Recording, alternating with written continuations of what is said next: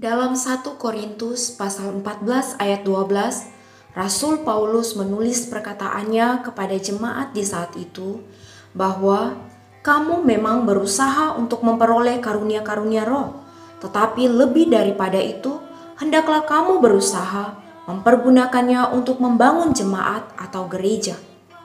Rasul Paulus sepenuhnya memperhatikan pembangunan gereja. Dia mutlak berpusat pada gereja dan ini sama sekali berbeda dengan orang-orang Korintus yang berpusat pada diri sendiri. Masalah mereka terhadap karunia-karunia rohani disebabkan mereka menuntut untuk diri sendiri tidak memperhatikan pembangunan gereja.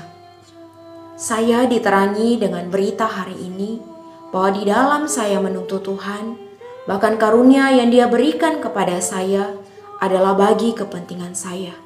Sungguh, saya tidak murni di dalam menuntut Tuhan, karena semuanya berpusat bagi kepentingan saya, supaya saya dilihat rohani, supaya saya mendapatkan pujian dan diakui oleh banyak orang.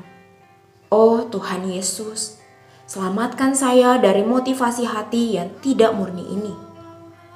Sobat Kefas yang terkasih, hari ini karunia yang Tuhan berikan kepada kita bukanlah untuk kepentingan kita, bukan untuk kita mendapat sanjungan dari orang-orang di sekitar kita, bukan untuk mendapatkan pujian manusia, melainkan karunia-karunia yang Tuhan berikan kepada kita adalah bagi pembangunan gereja. Mari kita berdoa. Tuhan Yesus, selamatkan saya dari motivasi yang tidak murni.